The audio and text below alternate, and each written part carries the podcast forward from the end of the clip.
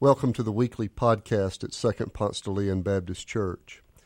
My name is Doc Hollingsworth. I'm senior pastor of this great congregation, and we're delighted that you've joined us. Our prayer for you is that as you listen to this message, you might feel closer to God and closer to God's hope for you.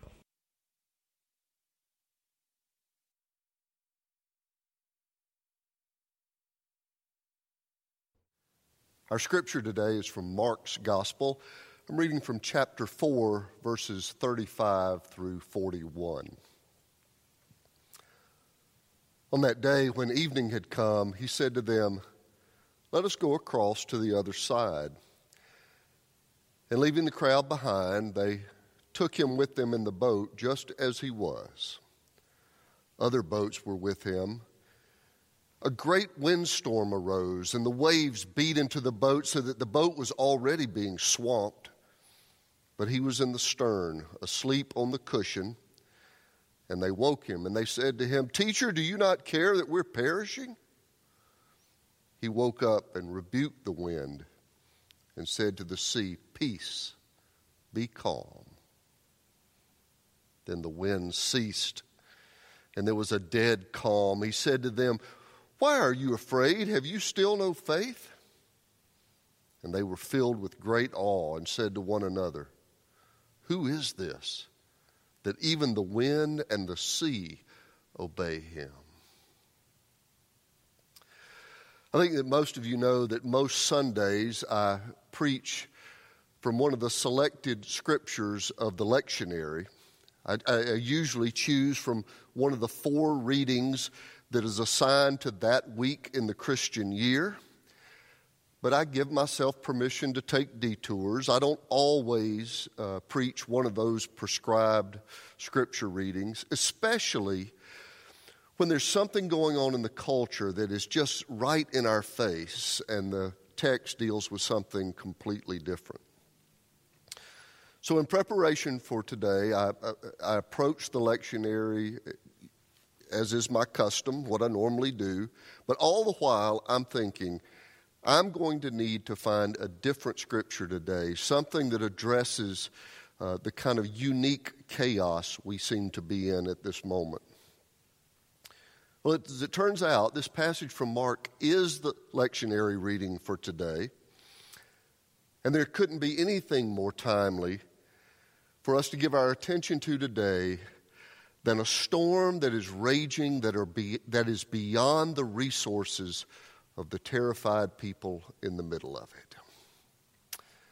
I read this story recently uh, to Miss Heather's group. I read a version of this story to her group. Uh, she's been meeting with the children on Zoom throughout the week, and I was the special guest. Uh, she had done a lot of hype about the special guest, and when it was me, I think they were a little disappointed. It wasn't quite as special as they had hoped. But I was to be the reader that day, the children's book reader, and I read to them The Storm That Stopped. It was a quiet evening. The water gently lapsed against the boat. The sun slowly set in the sky. Jesus was sleeping. But before the storm that stopped, it had been a long, long day teaching crowds. Jesus had spent all of the day teaching. He finally comes out into the boat, continues teaching. Jesus needs a break. We usually don't get these kind of details or asides in the scriptures, but our reading today says that they took him on the boat just as he was. I don't know if he hadn't had a shower. I, I don't know what, but I think it's safe to say he was exhausted if the scripture says they took him on the boat just as he was. And he went to the stern, found a cushion, and fell sound asleep. He'd already told them before his nap began where he wanted the boat to go. He wanted to go to the other side, the other side of the Sea of Galilee. This might be an important detail too. He didn't say uh, let's just cruise around so I can get some rest. He wanted to go to the other side, which is the Gentile side, the country of the Gerasenes. And here again, Jesus is moving toward cultures and people groups who are not like him.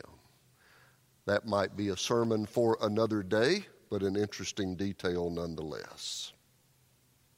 Anyway, as they're headed across the sea, the winds whip up, the waves crash, the boat starts to take on water.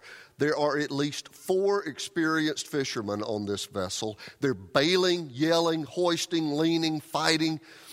All the power of this storm, the wind, the waves, they are giving it all they've got, and all the while, Jesus is asleep. Jesus adjusts his cushion, rolls over, and resumes his snoring. Now, keep this in mind. These guys have been in storms before, right? As I said, at least four of them do this for a living. This is not their first storm. But some storms are beyond our best resources. That's why I found this text so fitting for where we are today, because ain't it true? Some storms are beyond our best resources. I think I told you once about a professional baseball player I kind of knew through a mutual friend. This ball player was a superstar, highly paid. Our mutual friend called and asked me to pray for him said he was in a storm that was beyond his resources and it was driving him mad. He'd never run into anything he couldn't fix before. And his eight year old daughter was suffering headaches and they wouldn't go away. She would cry at night, yell out in pain. With all of his resources, he couldn't make it better. He had all the money to fly her to any clinic, all the access, the fame, all of that. But some storms are beyond our best resources. And he felt helpless. And anytime we have been in one of those situations, we feel ultimately helpless. If you haven't been in one of those helpless storms before, just wait. It's coming. Most of the times, we do have the resources to face what's coming our way, but sometimes, as we're quite aware right now, the waves are just too big. It made me think about Dr. Fauci saying recently of the virus you don't make the timeline, the virus does. We've got all these medical resources and vaccines and procedures and cures. We are used to having the power to fix things, but not this time. Some storms flare up that are beyond our best resources. And speaking of storms beyond our competency, we've endured centuries of violence and racism and distrust. And still, black men are shot, and windows are smashed, and Wendy's are burned to the ground. Some storms just seem too big for us to handle. And these are the storms that are in the news. This doesn't even take into account the family storms we deal with, the personal chaos. And most of the time, as I said, we muster up the resources to deal with it on our own. Hardworking, American, bootstraps, Marlboro man, all that. We're used to fixing things on our own. And so most of our family storms include things we can manage. You know, pouting, time out, hard conversations, a few nights in the doghouse, restriction, roses. But not always. Most families have at least one great, unmanageable storm that's too big to handle alone. What do you do when the waves are too big for you to manage? Now, when the professional fishermen are scared, it's, it's a bad storm, right? They woke Jesus for help. Did you catch that? The professional fisherman woke a carpenter's son. But they know that he is no ordinary carpenter's son. They have seen him heal the sick and cast out demons. Jesus woke up, rebuked the wind, and said to the sea, Peace, be still. And at that moment, the wind stopped, the waves lay down, the sea looked like a fishing pond. Jesus le- rubs the sleepy out of his eyes and says, Why are you afraid? Have you still no faith? Important, I think, that he didn't say what we have said so many times to our children now, now, there is nothing to be afraid of. Instead, he said, Why are you afraid? I was in one of the lowest seasons of my life. A lot was going, uh, not going my way, when I called and talked to a friend of mine, Jim Manley. He was a retired pastoral counselor, one of the wise voices I would seek out in uh, my times of distress, uh, kind of marked by uh, country folk wisdom that went with his professional training. And I was laying out all of the things that were battering against the whole of my life. And when I got through give, going through that list, Manley said to me, Well, I've got some good news. And I said, Well, great, I could use some good news. He said, You're not going crazy. At least you're scared about stuff you ought to be scared about. You see, Jesus didn't say, now, now, there's nothing to be afraid of. there is something to be afraid of. You've been paying attention. This is a legitimately strong storm. But, but this guy is stronger. That's why you can face the storm with the faith to overcome the fear. This guy just told the waves to sit, and they lay down like an obedient dog. The gospel never tries to deny the pain of this living. The storms we face as a world, a country, a city, a church, a family, within our own souls, these are real storms violent waves. They threaten to take us under. But at the center of this story is a man who is stronger still. And we can call to, out to the one who is stronger even than the storm. There was a famous picture in the aftermath of the Katrina hurricane in New Orleans, 2005 it's a picture of a cemetery that's just been pounded. The cemetery is in the historic district of New Orleans, and, and there are trees toppled, debris all over the place, burial vaults are broken, smashed. In the middle of all this devastating mess is a statue of the Christ, arms outstretched offering this sturdy, calm presence in the middle of all the devastation. The storm was real. You should be scared. There's debris all around. But in the middle of the chaos is the one who says, Peace, be still, and even the wind stops. in the darkest days of the Second World War, when it was not at all sure how things would turn out. There's death and destruction at every turn.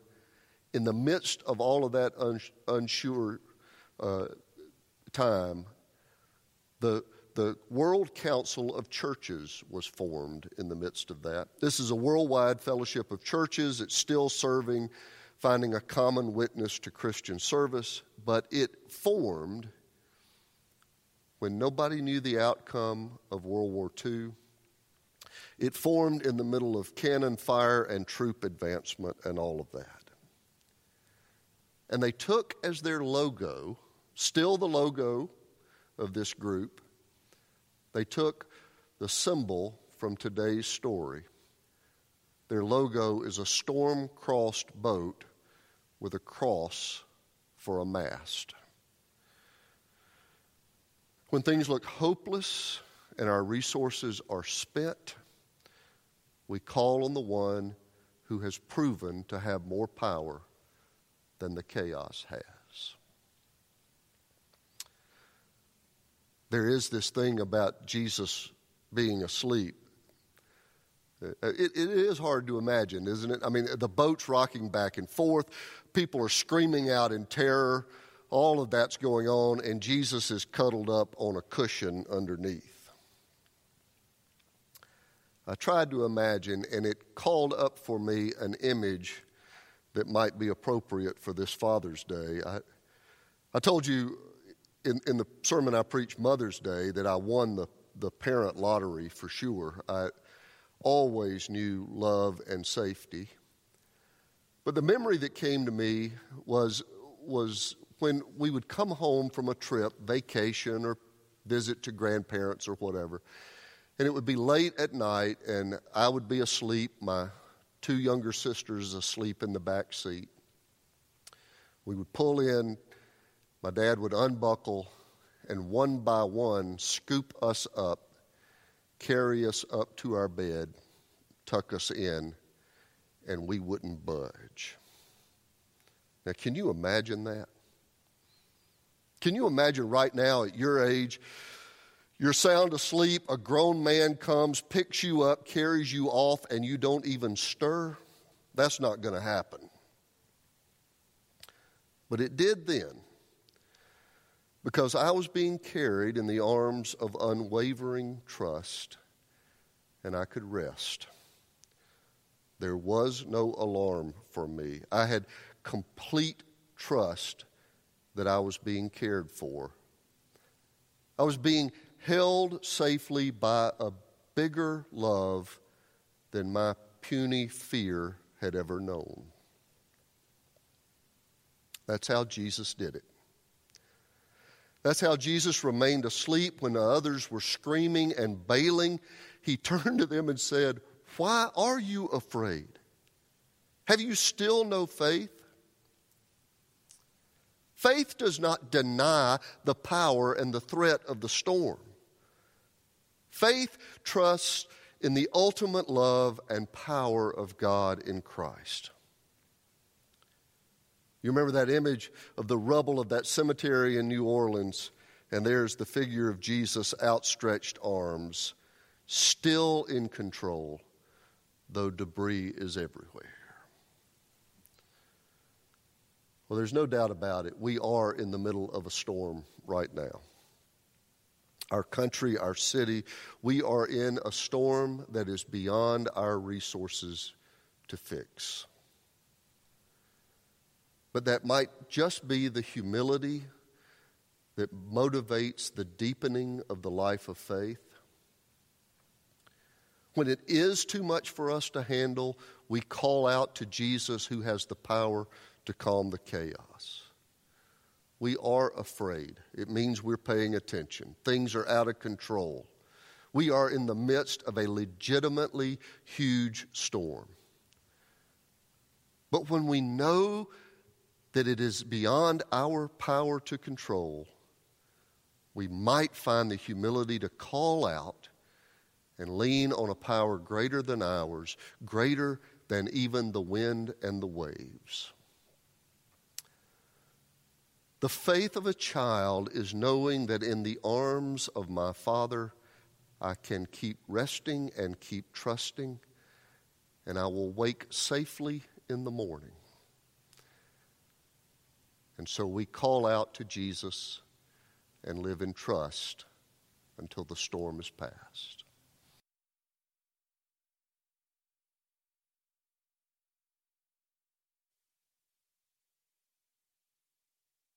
Thanks for joining us. If you live in the Atlanta area or visiting Atlanta, come and worship with us in person on Sundays at Second Ponce de Leon Baptist Church.